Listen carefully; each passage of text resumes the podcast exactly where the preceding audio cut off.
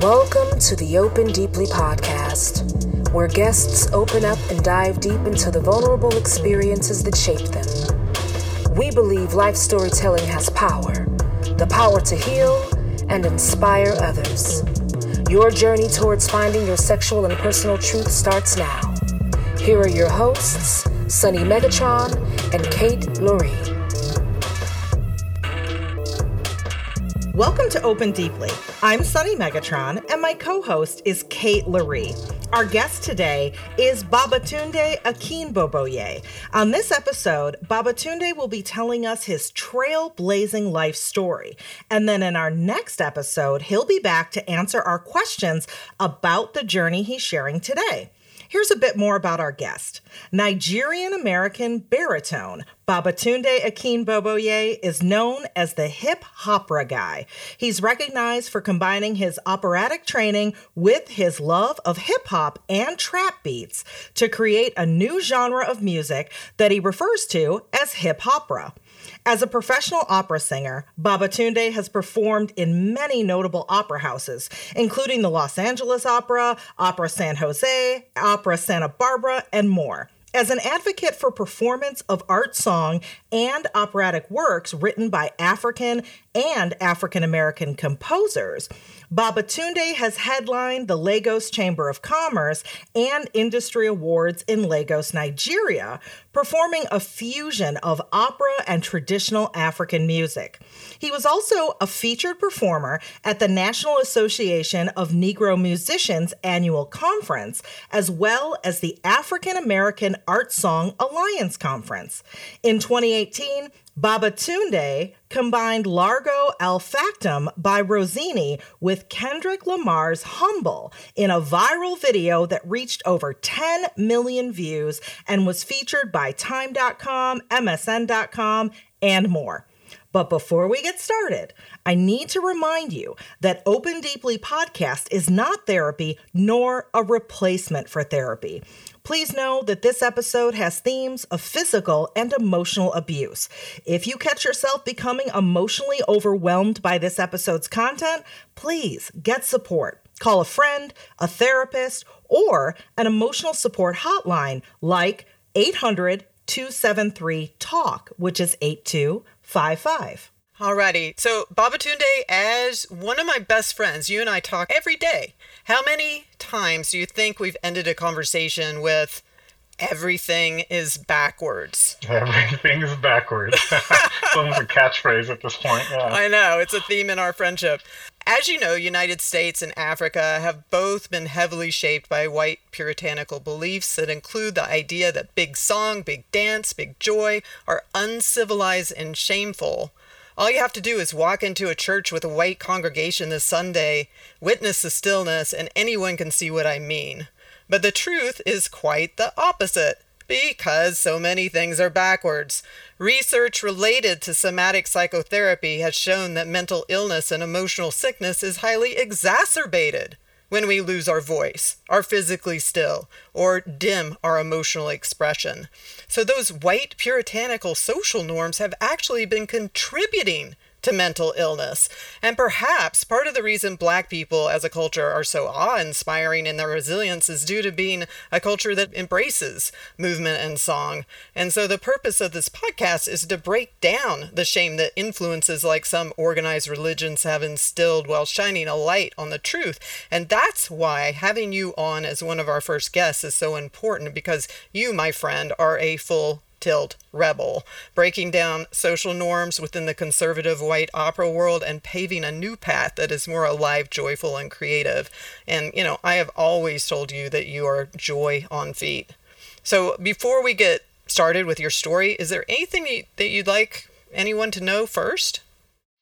Um, no, uh, I, no, I think I'm think I'm ready to just jump right into it. Okay, so Babatunde, please tell us your story.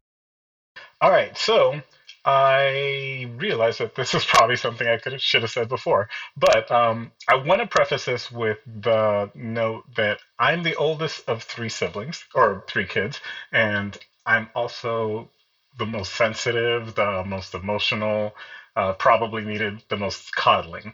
Unfortunately, no one in my family knew that, including me. We all thought that because I'm the oldest, I'm the strongest. It's a very, we're Nigerian. It's a very Nigerian way of thinking. Uh, just because I'm the oldest, I'm the everything est.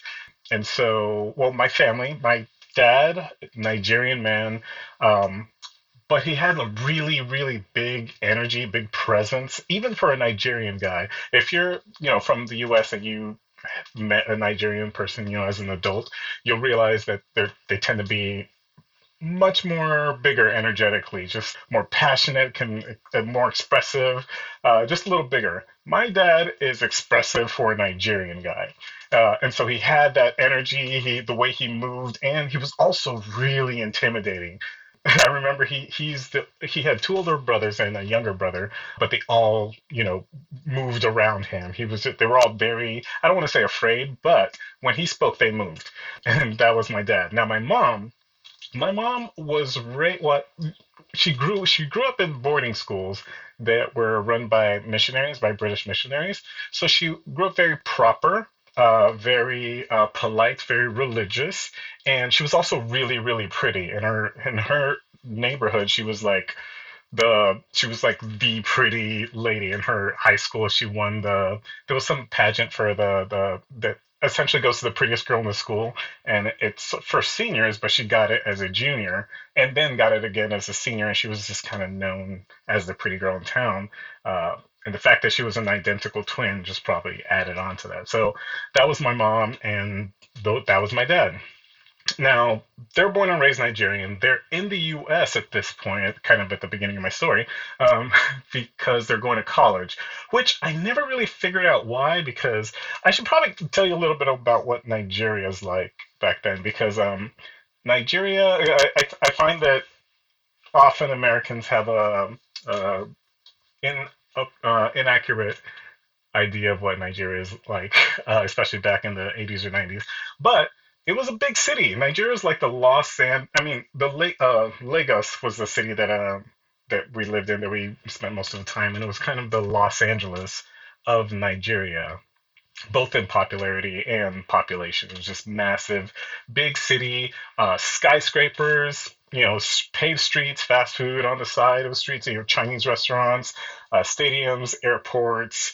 Uh, people had three story houses, multiple car garages, swimming pools, jacuzzis. You know, it was it was a it was a big it was a city, and the economy was really strong, which was uh, which was what made it really weird for my parents to be uh, going to un, uh, university in the United States because the school, the education in Nigeria, especially back then, was much better, was free, and when you graduated, the government gave you like a pile of money and a free car. That's amazing. That's to start your life. Yeah, it, it, it was great.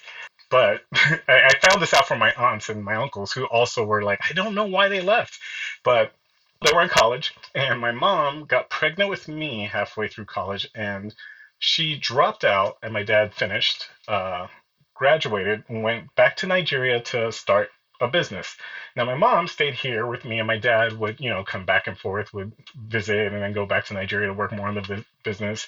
A couple years later, it was my brother, me, and my mom living in America, which was great. And I remember it was um, we lived here until I think right after first grade, and it was really really nice because you know my mom was warm. She was like really really cuddly, especially for a Nigerian woman back then it wasn't really the culture for moms to say you know i love you to your face but they were just loving.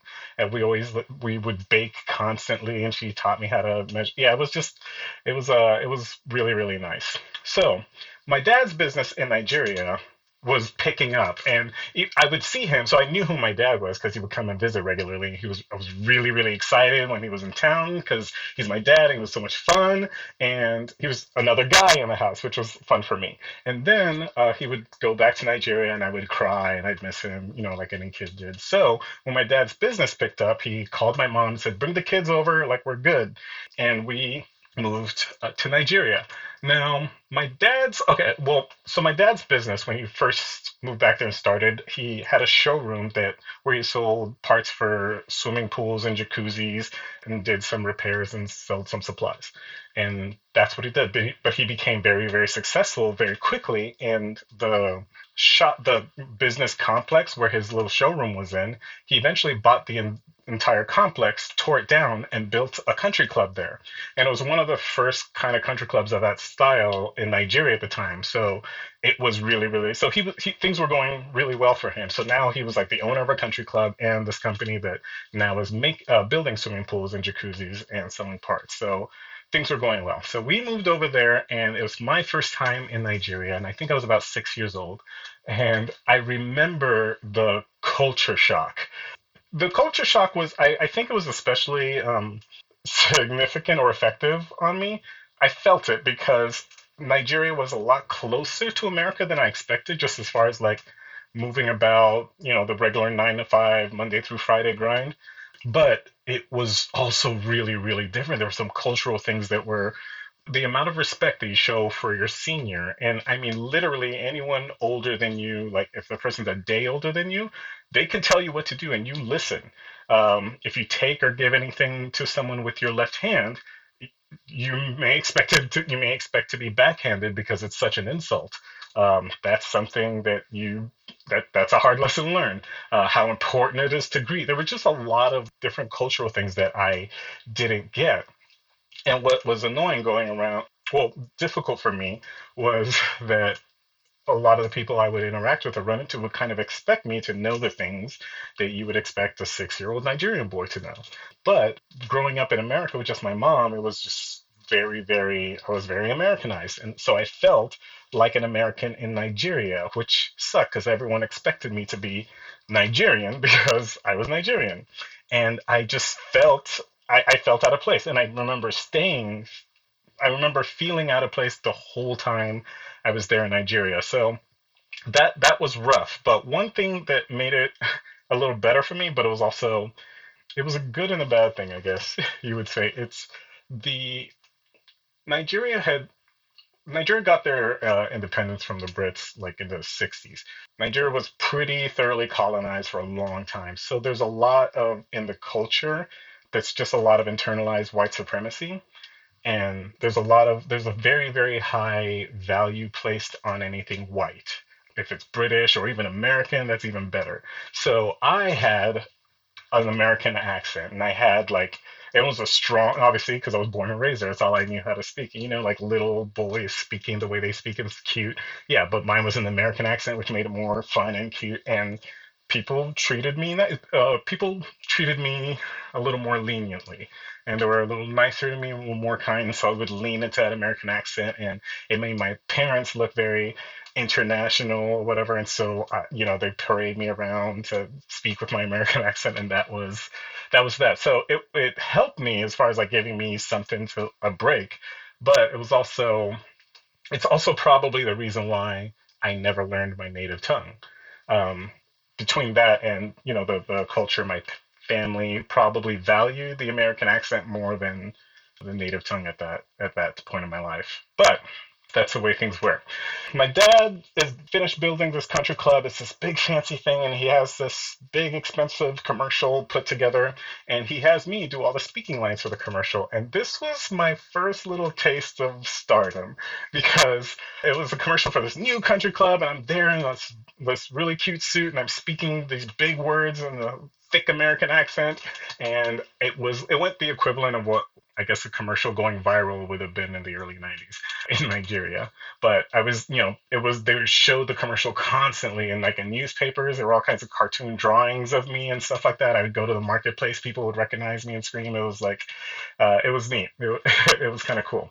And so um, that was my first taste of stardom. And, and, I handled it well, I think, as far as like any any kid would any kid could. It just felt like something else that I did that was fun every once in a while. But for all intents and purposes, everything else was the same in my life. Probably because you know I was going to school and I was still trying to adjust in school, which was difficult because I'm in my mind I'm I'm away from home. In my mind, America's home, even though everyone's telling me Nigeria's home.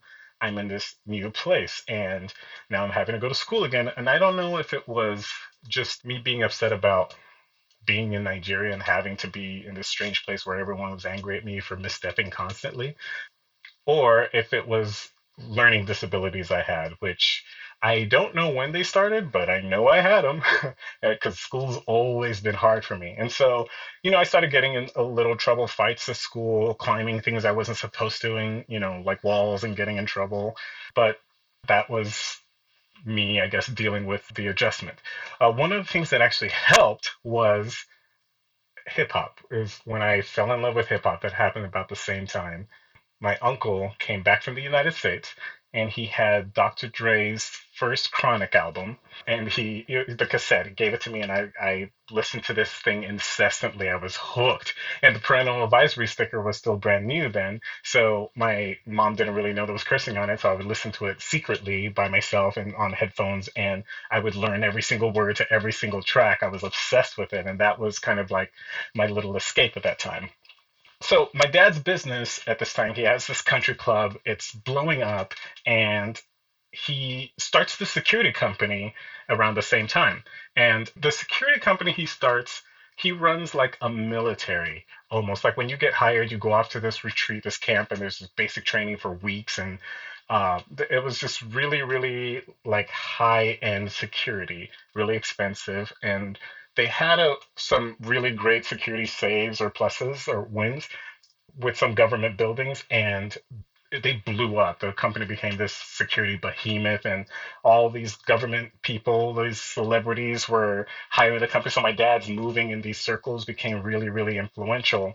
And I'm starting to like hang out with him more and getting to know him because outside of that, it's always been short visits of just playtime and then he's gone. And so I learned that my dad was a narcissist, essentially. I, I mean, I didn't think it in those in that word back then, but he lied constantly.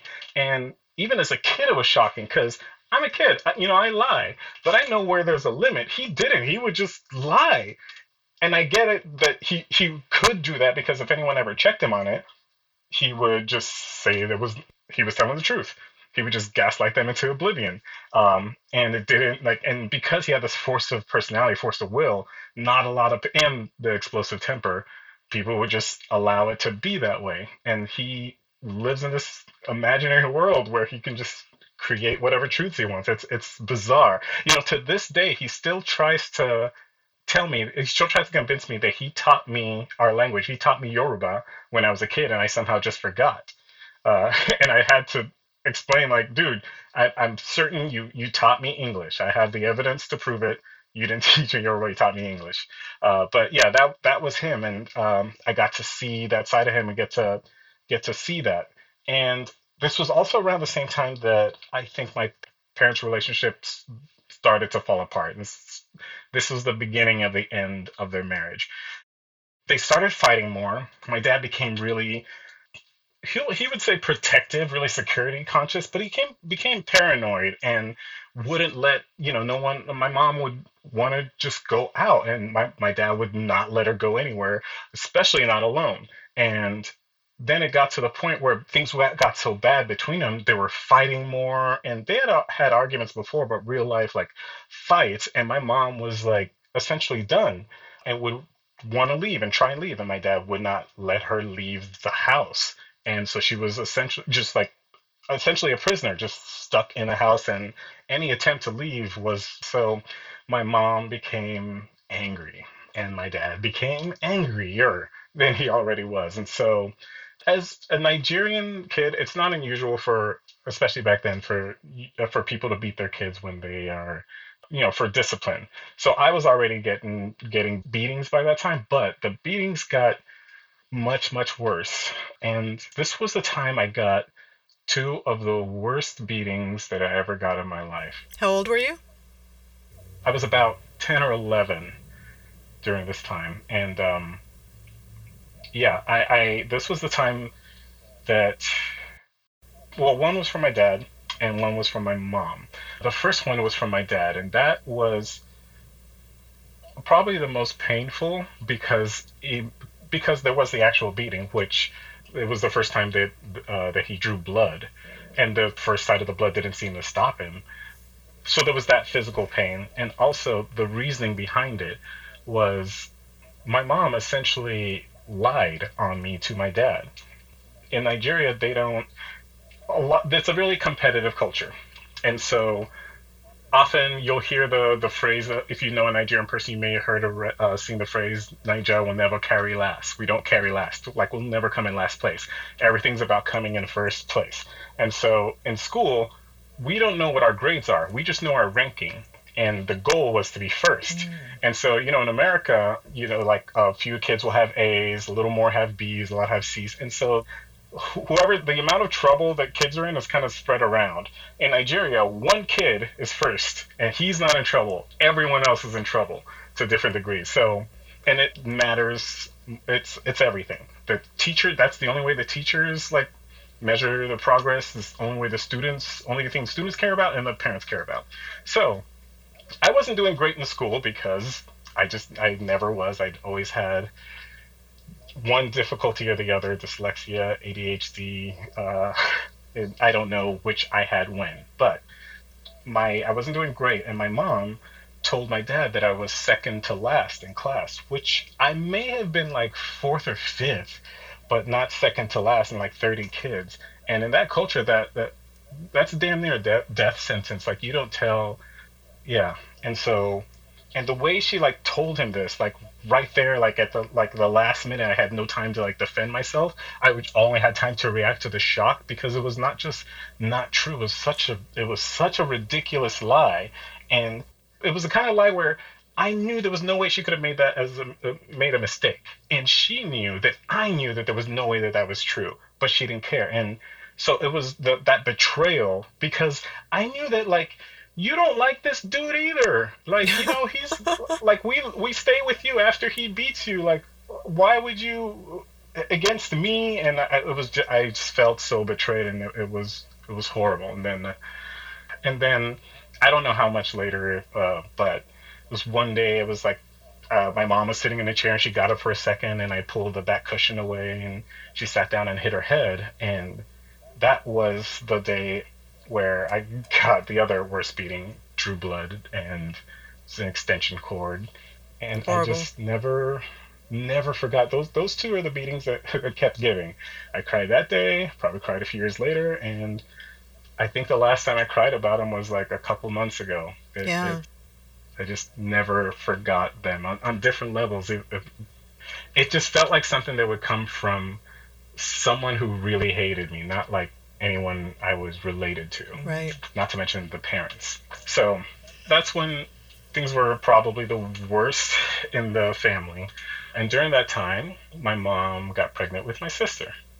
And she was very adamant that she wanted my sister to have an American passport just like her other two boys because we were born in America. And I think in retrospect, I think this was part of like my mom's plan to try and get away from my dad. But my dad was, he was like, okay, that makes sense because back then an American passport was worth its weight in gold in the rest of the world. So the stipulation was that she would have to stay with his brother in New York. So I was excited because finally I get to, you know, I knew it was going to be a short trip uh, to New York for just the summer till my sister was born. But I got to finally fucking go back to America. and I was like, I got to go back home. And it was like, and I got to go with mom and my brother. and my dad was staying the fuck there.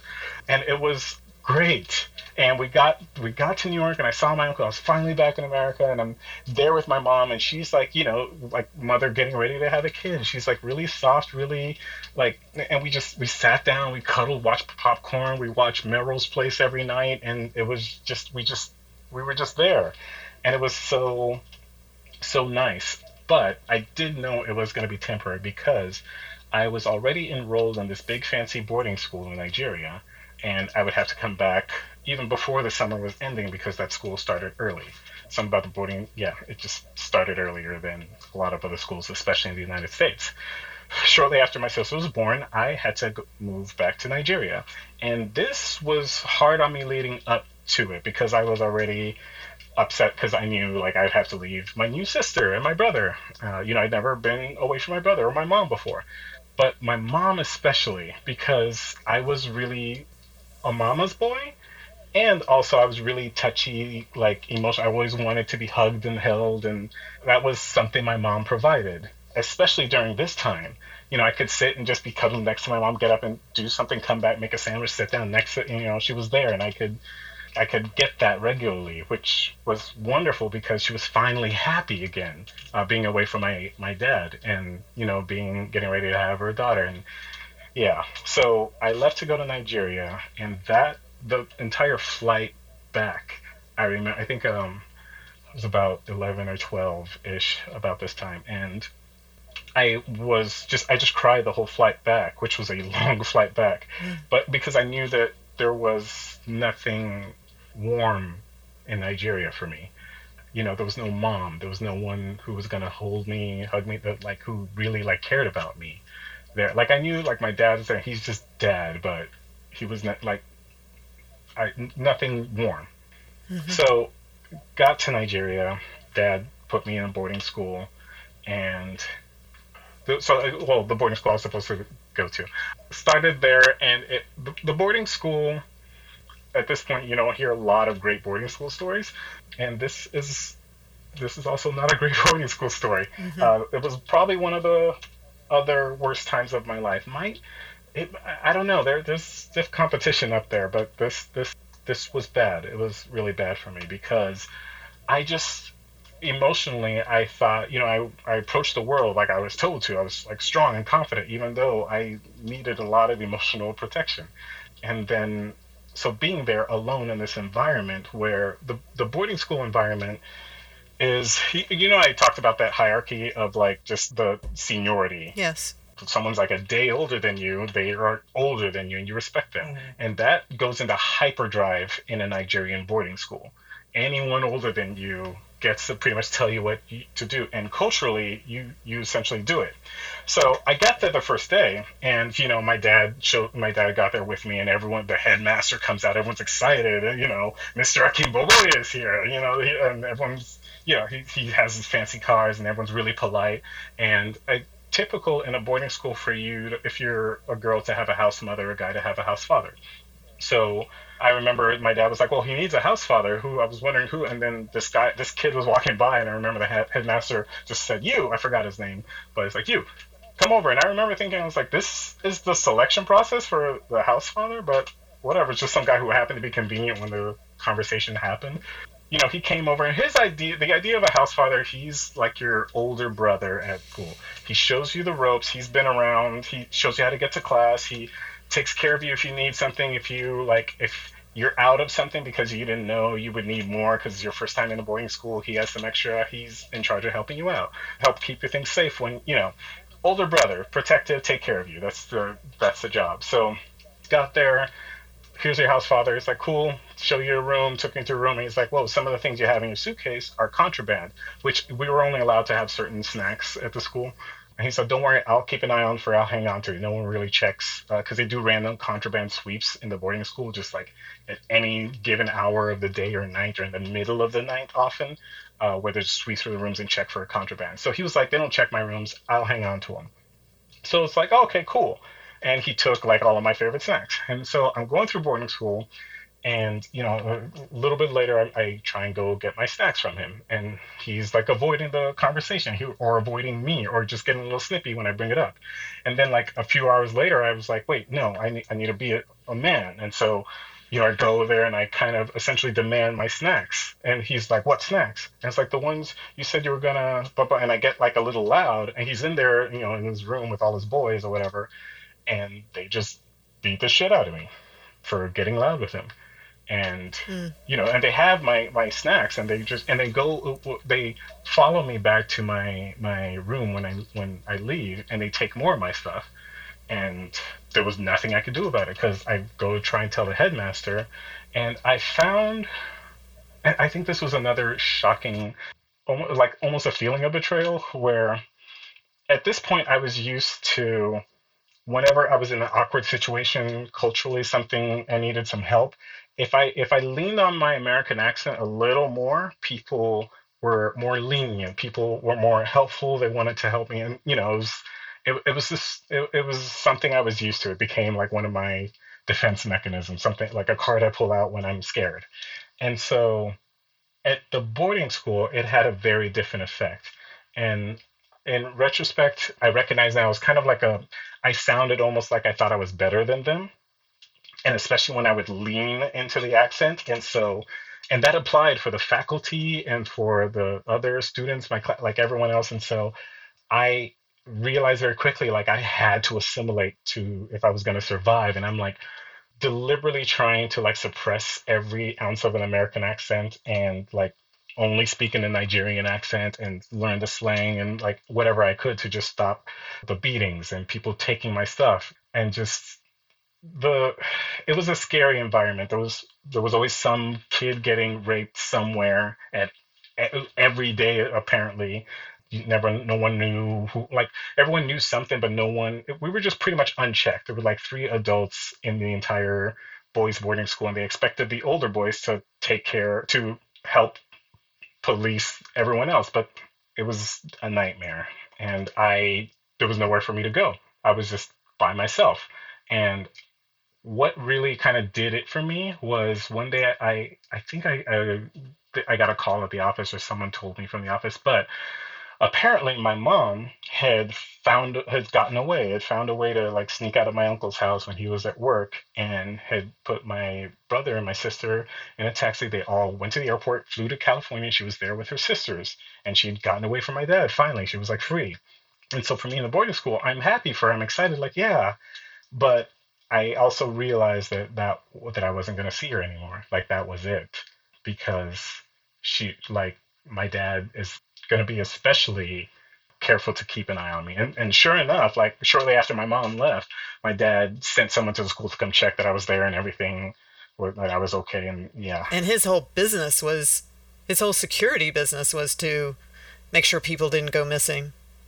Yeah, he was like, it was keeping, because uh, at that point, for different reasons, like black market stuff or whatever, or just some there was like people kids would go missing. There were people who would get kidnapped. And so it was kind of a thing at that time. And so the security company was you know security companies were in high demand. And that that's one of the things that he was known for. So my mom had moved had gotten away gotten to california and i lost all hope. I was just i was just done. At that point there was nothing for me you know was, and that was the first time I really wanted to just wanted it all to be over. I was like, okay, this is I don't want this life. Like I didn't ask for any of this.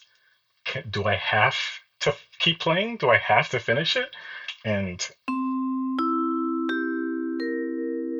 Babatunde is about to talk about depression that led to a suicide attempt as a child. The untreated depression and suicide attempt most likely culminated because he was a highly sensitive child with undiagnosed learning disabilities that was being disciplined with harsh beatings and left with little to no emotional support in an abusive school environment. If you have a highly sensitive child, they need to know that you view their sensitivity as a gift. So often, such children are made to feel ashamed of their sensitivity. In addition, they need extra calmness, communication, and affection, coupled with gentle parental guidance. And if you suspect that your child has a learning disability, please have your child evaluated. A school psychologist, teacher, or pediatrician can usually steer you to the right specialist. Finally, in the U.S., beating a child is reportable. If you suspect that a child is being beaten, you can make a report to Child Protective Services anonymously. We will include links to articles on these topics in the show notes. That was the first time I tried to try to kill myself, and I don't remember a lot of the details. I remember it was a lot of my the, the three other guys in my room getting involved and stopping me, and then I remember all my sharp objects being taken away from me. And it was unpleasant. It was really bad. Eventually, after that incident, my dad came to take me out of the school because someone told someone important and they told someone else important. The word got to my dad. My dad came, took me out of the school, and put me in another boarding school. And I'm in there and I'm just kind of going through the motions of life at this point because I kind of have to. And that's just who I am, and that's just what uh, what it is. Until one day, I remember this. This was my one little ray of hope I had in the boarding school. There was one upperclassman that was obsessed with Tupac Shakur, who was still like kind of a new artist at that time, and I remember he would play. He had a radio that would play music really loud, and one of my one of my crying spots because I have to for different parts of the day I had separate places I finally found that no one could find me. But one was like there was these bushes outside his window, so I would go sit there, but I could listen to Tupac or whatever, and he would play California Love on repeat, and it was like a little like breath of air. It's like a it's like one little like cove of air when everything else was like underwater everywhere else I went. If that makes any sense.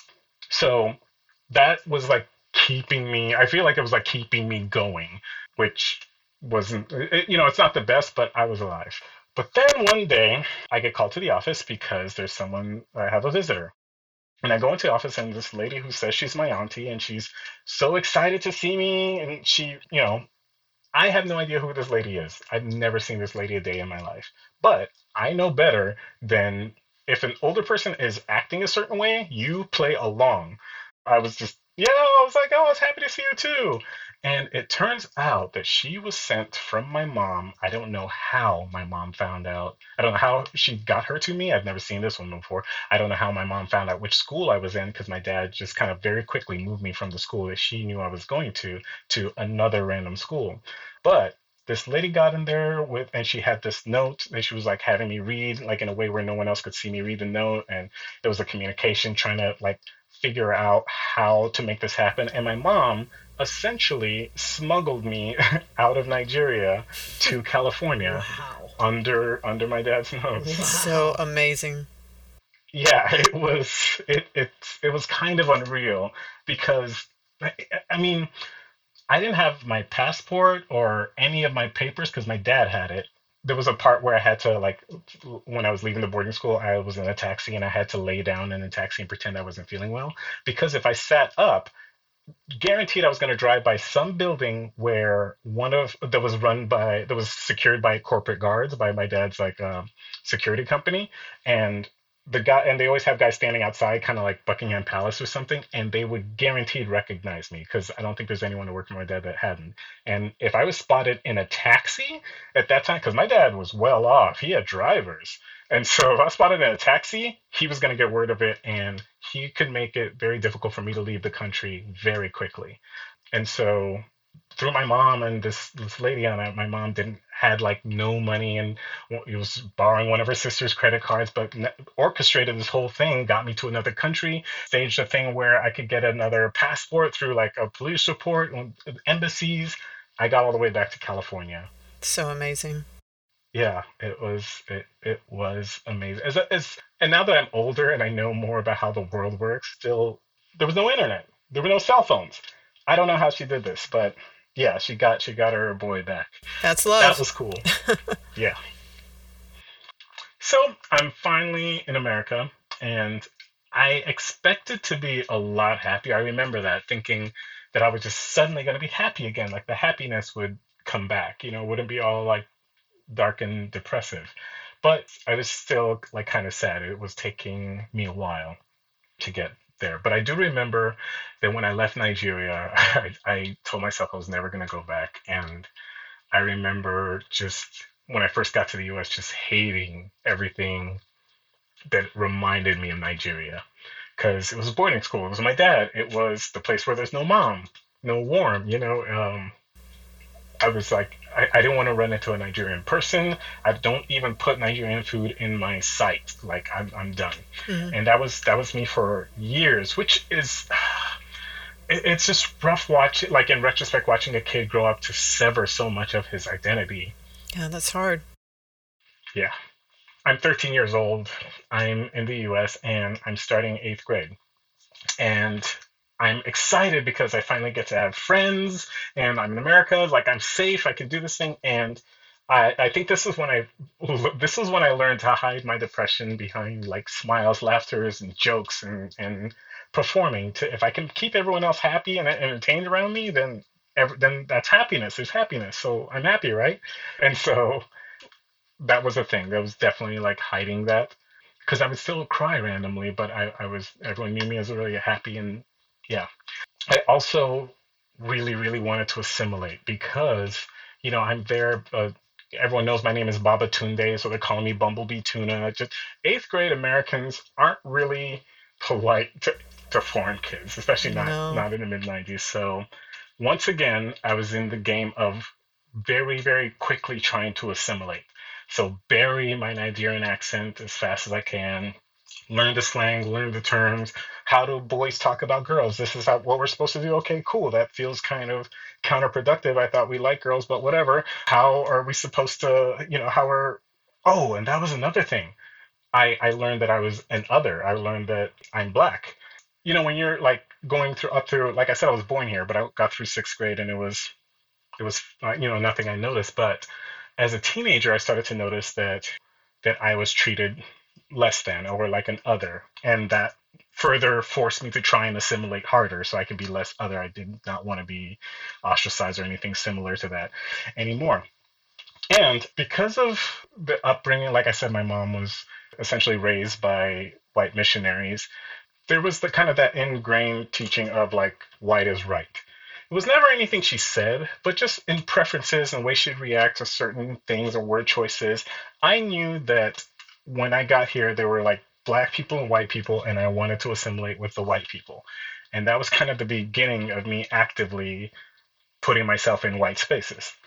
Now, I so I did that. I got through, got to high school, uh, which was in the new school district, which I was excited for because no one knew I was like fresh off the boat Nigerian a, a few months ago, and I got to have this new like this new fresh start, and and that was great. Uh, but it is also the place where I came, or I was introduced to classical music. My sophomore year in high school, one of my friends essentially tricks me into signing up for a choir, choir class. He's like, tells me to sign up for men's ensemble. I'm like, what is a men's ensemble? He says, don't worry about it. It's an easy A. John's in it, Gerald's in it, JB's in it, and all the other guy friends that I wanted to like me. Like, you know, I was like, yeah, yeah, these like I signed up. So I showed up, panicked because I realized it was a singing class, and I don't know how to sing. I don't know anything about. No one in my family is a musician by any stretch of the imagination, not any more than any other regular Nigerian person. And so I freaked out, but I I stayed in the class. I wasn't going to bail because all my guy friends were in it. And then I had the first day, the first exercise of like singing harmony. I remember the choir teacher. He said, um, he was like, "Okay, guys, we're going to do an exercise. You guys are the basses. You guys in the middle are the baritones, and you guys on this end are the tenors. Okay, so you guys go la. You guys sing la. Wait, la la la. Okay, sing those three notes same time la. And it was my first time like watching the sausage get built as far as like a harmonic chord and it i rem you know how like in movies they always depict uh, depression as kind of like everything's closer to like black and white and it's a little the colors faded out. And when i sung that chord it was like everything like like the color like everything like brightly f- flashed in color and just stayed right for a minute. It was like for a second like that instant it was like any like darkness of that cloud was just gone. That's amazing. and and i i was like hooked from that moment. I was it, that was it. It was like so clear to me that this was like my reason for existing. It was like That's amazing. ah, it was it was and so it was like finally something i was like really happy excited about. Yeah. and because because school sucked like it always did for me. You know i had tr- i couldn't i had adhd so i the work it takes to pass a class when you can't just study for an hour a day you can't just sit and study is insane i was you know uh, so school was a struggle i didn't enjoy school and things at home were rough because my mom you know she's away from my dad but in Nigeria, my mom was on the cover of magazines. Uh, she was winning pageants through her. Like men would travel just to like see her and her sister, not trying to court them, they just want to see them. uh, my mom was treated like a queen, all like the whole time she was like even when my like there was things were bad with my dad when she was out there was such regard that my mom was held. And then she fast forward to to this point of the story she is now a single black mother on welfare without a degree and can't go to school because she has three kids to raise alone in a foreign country where she's having to figure out how, how she's having to figure out how the country works in this way uh, or how thing what options she has available to her. And i know like that that life we all know that you know single black mother on welfare three kids that's hard. Mm-hmm. but the going from where she was to living that life brutal. Yeah I couldn't recognize it back then, obviously because I'm dealing with my own shit. But I think it, it, it to put it mildly, it did a number on her. Yeah. So one of the things I was excited about getting back to the U.S. was getting mom back, the getting the warm, the yeah, yeah. Take your time. The cuddle, all of that. Um, but she could not be that. Yeah. It's it's you got to feed three kids in America, like you know. Right. And and going around, and then yeah, yeah, it was it was just hard watching her go around be. I mean, we know how black women are treated in uh, in America. It's just like the double minority factor. Like she was went from being treated the way she was in Nigeria to and but she that was not that, was it. Anyway so so she was angry tired and her and i butt heads a lot. And when it became clear that i was like really excited about this classical music thing and in a normal nigerian house where everything is just running great it is if your uh, your kids are expected to grow up to be a doctor engineer businessman or or something famous everything else is is a disappointment. Um, I, I'm kind of saying this tongue in cheek, but it's also kind of true. So telling I think telling any immigrant parent that's come here and wants you to like be successful that hey I want to sing in choir for a living that's that's also going to be hard right and so we so we butt heads even more uh, on top of that you know I'm going through my stuff and and and I think uh, it was there was also the added factor of culturally, and once again, uh, the Nigerian culture, things I missed, like biting in the ass. Like there was this expectation that I would, I would pick up the slack. I'd become the man of the house. I, you know, I'm the firstborn. Once again, I'm I'm expected to be the everythingist, and I did not have it. I didn't even know that I was that that was expected of me, or but I, I did not have the capacity to be anything for anyone else. I barely had enough for me at that time. And so I was letting her down in that way. And I was letting my siblings down. And, uh, and then I wasn't, you know, I'm getting bad grades in school. So because of all that, I'm one thing, I'm also getting in, I was just in trouble. Not anything really bad. Like I, I crashed the family car. I did get temporarily expelled from high school for getting I got caught having sex in the practice room. Yeah, uh, that was fun. the uh no, I mean you cuz you you don't know what my chest felt like when I was at home, the phone rang and I could almost see that the the principal of my school was on the other line and he was going to tell my mom the thing I already knew he knew and I sat there and was talking like in front of my mom while she got that call it was not fun. Especially for you know my mom is very puritanical like very clean like we don't we we never had the sex talk ever. She she borrowed a few books from the library and handed it to me and i remember I had one question on masturbation and like the, the whole room got uncomfortable and i was like okay I, I, that was it i'm done. And yeah that so that was not fun. And i say temporarily expelled because I was sent to like a community, uh, sorry, continuation high school for because I was also had really bad grades, but somehow I made up the grades enough to get back into my high school just in time for graduation. So that that worked out.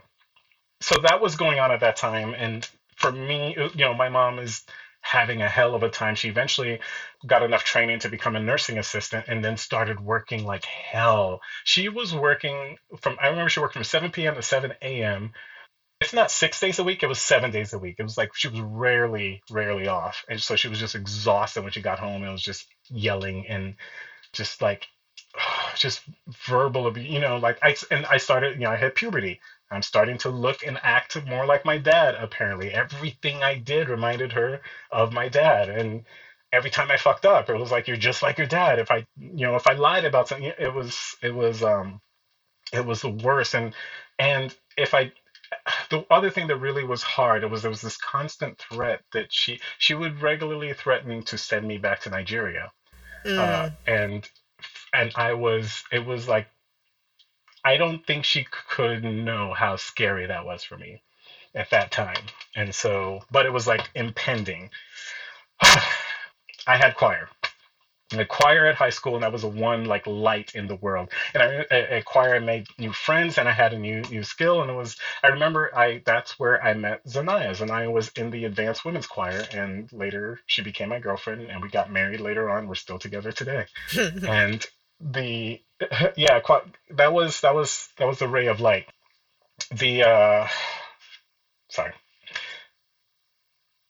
yeah, that was the ray of light that I think kept me going because everything else in my life, you know, at home that I expected was going to be, you know, this corrective experience was worse, so much worse than I expected. Uh, school was bad except for like the one class I had, but my grade, you know, and I worked at Kmart, so work sucked too.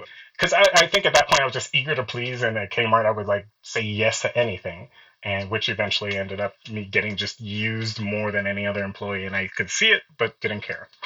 But the music got me through. And well, i remember asking my choir director if i could when um, when he said that i could do this for a living that there were like professional choirs that some people make a living out of it i was like okay i'm good. I'm, I'm going to do this. So i transferred to mount san antonio college uh, which is a community college here in Southern California, because they had uh, probably one of the best choir departments in the country at the time.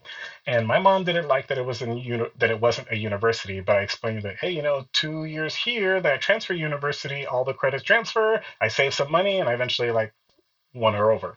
The only downside is I ended up being there for more than two years because well not because but one day i was getting a voice lesson because i was in the uh, advanced level, the top level choir at the school. So the school gave free voice lessons.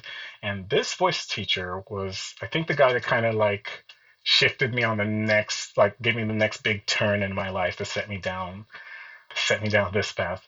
One day, just kind of closed the piano and says, actually, no, no, he didn't close the piano for this. He was like at the piano, he says, you know, you should try singing opera. And I was like, absolutely not. You're out of your mind. I mean, I didn't say it that way, but I was like, uh, hell no. I don't know anything about opera. I, uh, opera is, you know, this big thing. It's a culture. It's a style of music. It's an old, old art form. And no one in my family is like even a, a Nigerian musician. Like I said, like there's no, I, I'm so unfamiliar with this. But he talks me into you know, he he, ta- he keeps talking me into it. He teaches me some vocal techniques so I can actually sing like an opera singer. So, which was really cool because you know I'm there in the voice lesson and I'm like la la, and he's like, well, do this, lower your larynx, raise your pharynx, and I'm like la la. I was like, oh, I felt like having a superpower. So I was like, okay, there might be something to this. And one day during a voice lesson, this was when he like very dramatically closed the piano and he says, you should pursue a career in opera. I don't tell that to everyone, but everyone that I've told to pursue that has decided to pursue it has been successful. So that essentially did it for me. I was like, all right, let's see what this opera thing is about. I won a local opera competition. I was uh, gonna transfer to a uh, to a university to study vocal performance. I was I kind of like knew what was to happen next, and then out of the blue, I say out of the blue because, it, well, it's not entirely out of the blue because my mom and I had been butting heads for, you know, months or, or years at this point. But one day she kicks me out of the house. I have like, I have to leave the next day and I don't know where I'm going. So I'm at work. Uh, I'm hiding. I it's, it's I feel like my life has been finding secret places where I could cry. Uh, I, I found a place where I'm like uh, I was like crying in uh, somewhere at my job and one of my managers found me saw me crying was wondering what's going on because i don't cry, you know i'm the i'm the life of the party kind of guy uh, and I explained that I was getting kicked out. I didn't really know I didn't know where to go and stuff. And he was like, you know, I have an extra room my, room at my place. You can stay here. And then another manager came by, uh, then because he thought I was in trouble and came to, but he, then he figured out what's going on. And he had an air mattress in storage that he showed up with. And so next day I moved out into this place. And I remember telling myself that like I was just done with my parents. Um, and that was I essentially I, I I ended up not like just cutting off communication with my parents for a lot of years. Uh, but I, I was alone now, and I was like kind of like free to do what I wanted to do, to like live my life and try and like put this together on my own because I felt like everything that was wrong up to this point was my parent were was my parents' fault. Were my parents' fault. so yeah, so at this at this point, I transferred to California State University of Northridge because I was going to be an opera singer. I'm a little nervous because you know it's opera, so I don't want to just just assume I'm good enough. So I just I didn't apply for the vocal uh, vocal performance. I applied for uh, music breath studies, and after I did my singing audition because everyone was required to, the instructors there asked why I'm not applying for the opera department. And I said, well, I don't know. And I watched them all put their heads down, grab a pen, and scratch out breath studies and write in on my application vocal performance. And I went home that night, got a call from the opera director saying that they had cast the, the opera, but they would they would like me to do one role that they, they can work me into the role of Bartolo in The Marriage of Figaro, which was so exciting for me because all those words sounded Italian and I'd never seen an opera before. I'd never done an opera before. I, I knew nothing about opera. I had to call that old voice teacher and say, "Hey," uh, and I just repeat the words they told me, and I was, and he was like, "Okay, you're going to need to buy the score." So I bought this huge book that said "Marriage of Figaro" on the cover, and it was full of music. It was three hours of Italian that I had to learn and memorize. And this was the most challenging thing I'd had to do, especially musically, up to this point in my life. But I was excited, so I threw myself into it, which and it was going well. It was going great, and then I hit one snag. I Bartolo, uh, the character I was singing, has this one part of his aria. Opera does this weird, silly thing where they give the old grumpy guy these really fast lines where he's singing a lot of words in a very short period of time. And it's supposed to, like, because, for instance, the part I had to sing in this part sounded like and so on and so forth. Which apparently was the 1800s Italian version of or whatever, just a grumbly old man. Uh, and so I had to learn all these words and I couldn't get it. And I heard a recording and it was even faster than I was having trouble getting it. So I'm working on it one day um, and I'm uh, I'm walking around the house like trying to sing this stuff and there was like hip hop music playing because I'm always still listening to hip hop. Uh, and I kind of like heard that, oh, this kind of like lines up with the beat. And so I'm going set to the coji tovisi vogeti dovesi legendicun no me no cock and kind of find the beat and in my head set it to a hip hop beat. And I nailed it. And I was able to memorize the full role. Showed up to work first day, knocked it out of the park. I became kind of like the big dog on campus uh, as far as like baritones go. And it, it, it went it went well and that little sprinkling hip hop into the opera kind of was my little career secret for the rest of my career. I would use it for difficult melodies, difficult rhythms. I would yeah, I would regularly be in performances hearing the hip hop in the opera just because I'd been like immersed in op- hip hop for so long, wondering how everyone else on stage is able to stand perfectly still because this is so lit and it's like but no one can hear it. It just sounds like opera.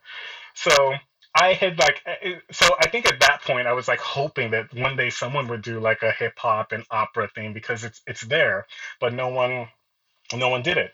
And a little bit into uh, my opera career, when you know things are going well, I'm traveling, and I started to notice, I started to realize how elitist and racist and a lot of things is uh, the opera industry was. It, it was it was just it was really bad because I remember I started to notice that you know I was I was getting hired for shows and which was in these bigger companies which was great but I started to what I noticed was the roles I would get hired for the the orchestra the score um, specifically re- uh, required that singer to be black. And so I would be there, you know, I'd be flown out to that place. I'd do the performance and, you know, they, hey, you sound great, you're great. And usually in our field, that means like kind of the beginning of a relationship with that company. And I would never hear from them again. With few exceptions, when they need me to do another black role. And so I got, and you know, I got to a point where I just, it became obvious. I would get the score in the mail from a company, never heard of the show, don't know. And I would just flip through, flip through, flip through. Ah, there's the N word you need me to sing. Got it. And that just kind of became the the norm for me, which was weird because I'm getting hired, but only, you know, like if if the person didn't have to be black, they weren't gonna pick me because they don't. And then, you know, I'm learning how blackface is still a thing in opera to this day. Not so much in the US, but in even in some productions, you know, they'll do an Aida where the cast is all supposed to be from Egypt or Ethiopia, and they'll just kind of give everyone's makeup, make them look a little, a little darker than they actually are. And so that that kind So of thing horrible. is just yeah, it, it's it's like the norm. So I realized in order to become really successful or to make a living in this industry, I was going to have to become something I I just couldn't. Right. And and so I, I tried to like stick to my you know stick to my guns, and I realized that this I that I had kind of made essentially made a mistake in deciding to pursue opera. I realized that it just felt like the last attempt at trying to cobble together like a happy life where everything like made sense and I was doing something and it just uh, I it wasn't happening and I was just kind of like at a loss and back into like the darker parts of my depression. And at the same time I would still you know go through opera because I enjoyed it but I was kind of like being in a relationship with uh, going back to your ex. It's like I'm back with you, but I don't really give a fuck anymore. so I'm showing up in rehearsal. I'm not dressed for rehearsal, whatever. I'm dressed like I just got done playing ball on the street. I'm pulling to the parking lot. My hip hop is like blaring out of the the car. I'm not turning it down, uh, which which simultaneously made me kind of popular with like younger opera singers because I was like this kind of like a rebel guy when I showed up. Because what you're gonna fucking fire me? No, you're not. Who's gonna sing that N word in the score? Yeah, I'll be here all day. Thank you. and it was it- yeah it was i would be hired for a show and everyone else would have a cover like someone else in case they were sick that could step in for them except for me and Wow. there would be and and yeah this this was one of like a, a another clear example uh, that i had i was doing the show where that was the case and one of the main characters never learned the the his role never learned the lines and the music and there was someone to take his place, but they gave him so much grace and were trying to help him out and like, come on, you, you can do this. And whereas there was one section of the Act Two duet that I kept starting on the wrong note, and it happened one day, and the conductor lost it, started screaming and standing in like just it was like he was red and screaming at the top of his lungs. Whereas the other guy with the main role never in the final performance there were pages of his lines like pasted around the set so he could see it when he was at that right at that place. And it was no one ever gave him a stern talking to. And that was just what i could expect. Like i there was no room for mistakes as a black opera singer. So yeah i was i was just i was just really done. But um uh the yeah the culture of opera everything about it. and the, the worst part about it was about opera's elitism especially is that it's a dying industry and I feel like there should be a little more humility in the way they operate. And so, you know, I hate inviting a friend to an opera and the, uh, you know, the the culture is like, oh, welcome to the opera.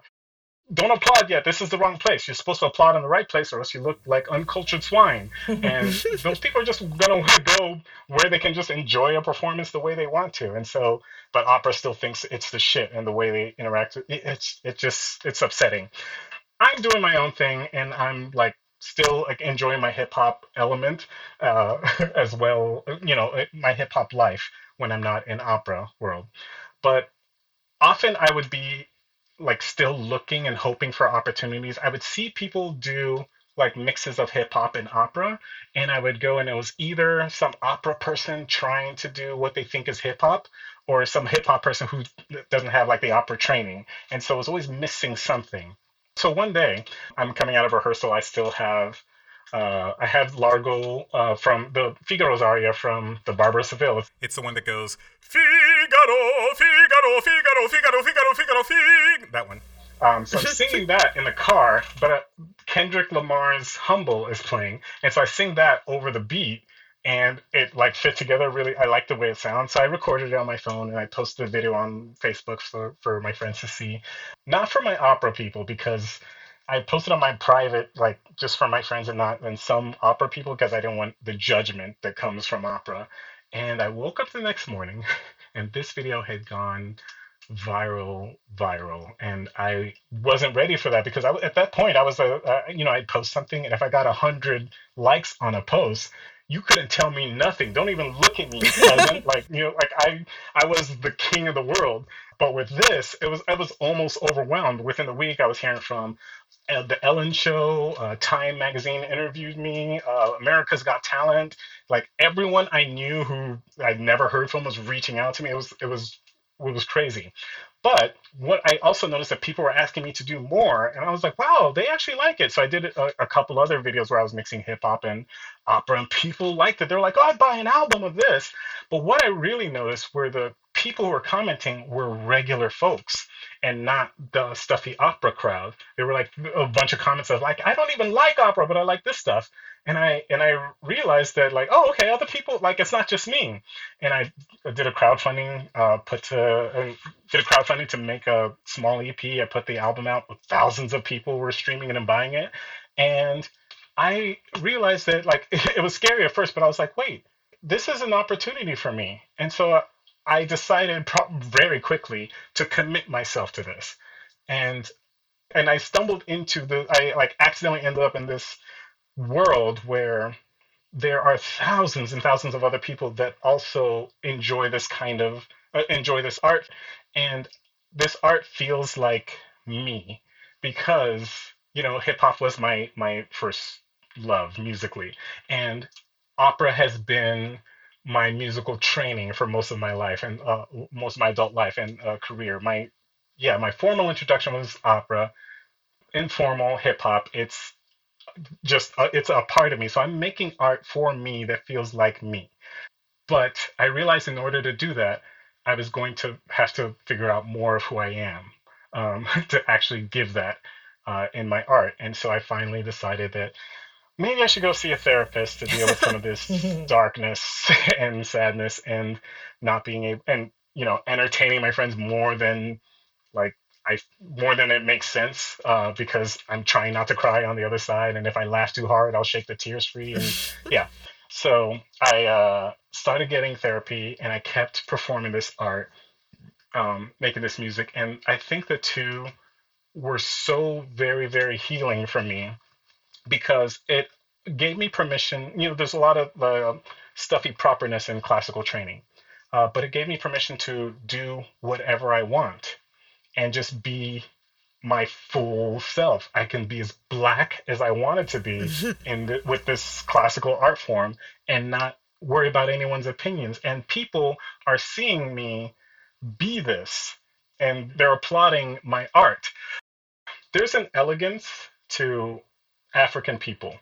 And I'll speak for Nigerian people because that's what I am. So that elegance normally is something I had to bury in, in American culture because once again I don't want to I, I hate that feeling of like, oh, you think you're better than us? So I kind of bury it. But opera's kind of giving me that home to to bring my elegance to it and where it's excused like oh he just looks like an opera singer i'm like yeah it's funny because this is african it's given me a place to be all of me and which I haven't really felt before. i've always been hiding and severing, uh, separating some part of me. So ha- having this uh, space has allowed me to really just allow me to be me and know that it's okay and that I am I am fine the way I'm supposed to be, uh, or I am the way I'm supposed to be, and it is fine. And the healing that's happened as a result, I'm you know I've I've been reconnecting so much more to everything Nigerian that I've been holding away for so many years. I, I've reconnected with my parents and building a relationship with them as an adult and and, and navigating that and it and I'm enjoying it. I'm learning my native language. I've been studying Yoruba and and learning the language and I'm learning so much more of my culture, filling in those gaps that I missed when, you know, when I uh, growing up to 6 years old. And it's funny because it was just, you know, I was just making music, making art, but this has turned out to be like I'm I finally have made that happy place. I finally found Yeah. I finally made that that like the happy place. Like I'm happy. Yeah. That's that's amazing. And you know, and and as as I said, you know, you're one of my very very best friends and I'll, I'll have to say it's like you've had so much pain in your life, but you know, we've kind of gone through the pandemic together. It's like I've been in my house with my three cats, with Babatunde in my back pocket in my phone, and I talk to you all day.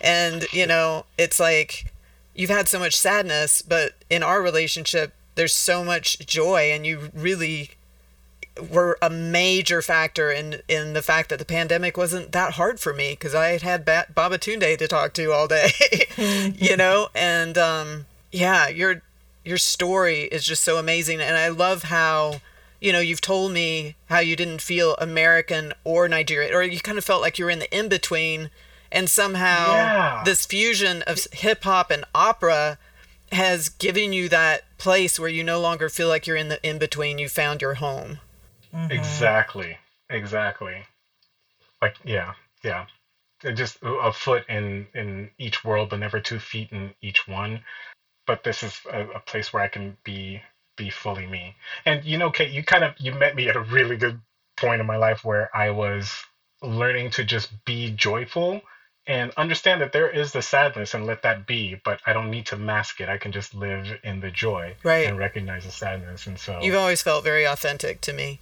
I mean, in in my knowing you. Yeah. Yeah. Yeah, and you would probably smell the bullshit if it wasn't. So.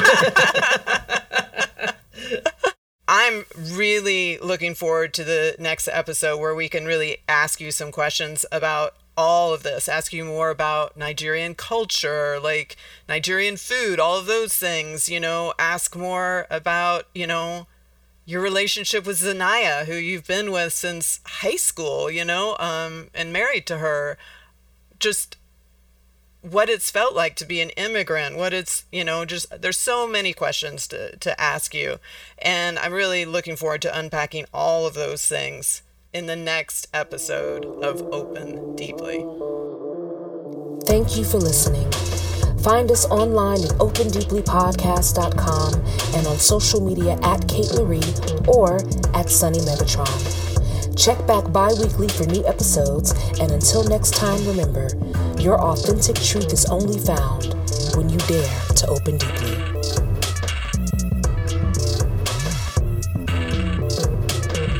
Intro and outro voice by the Queen Goddess, Frenchie Davis.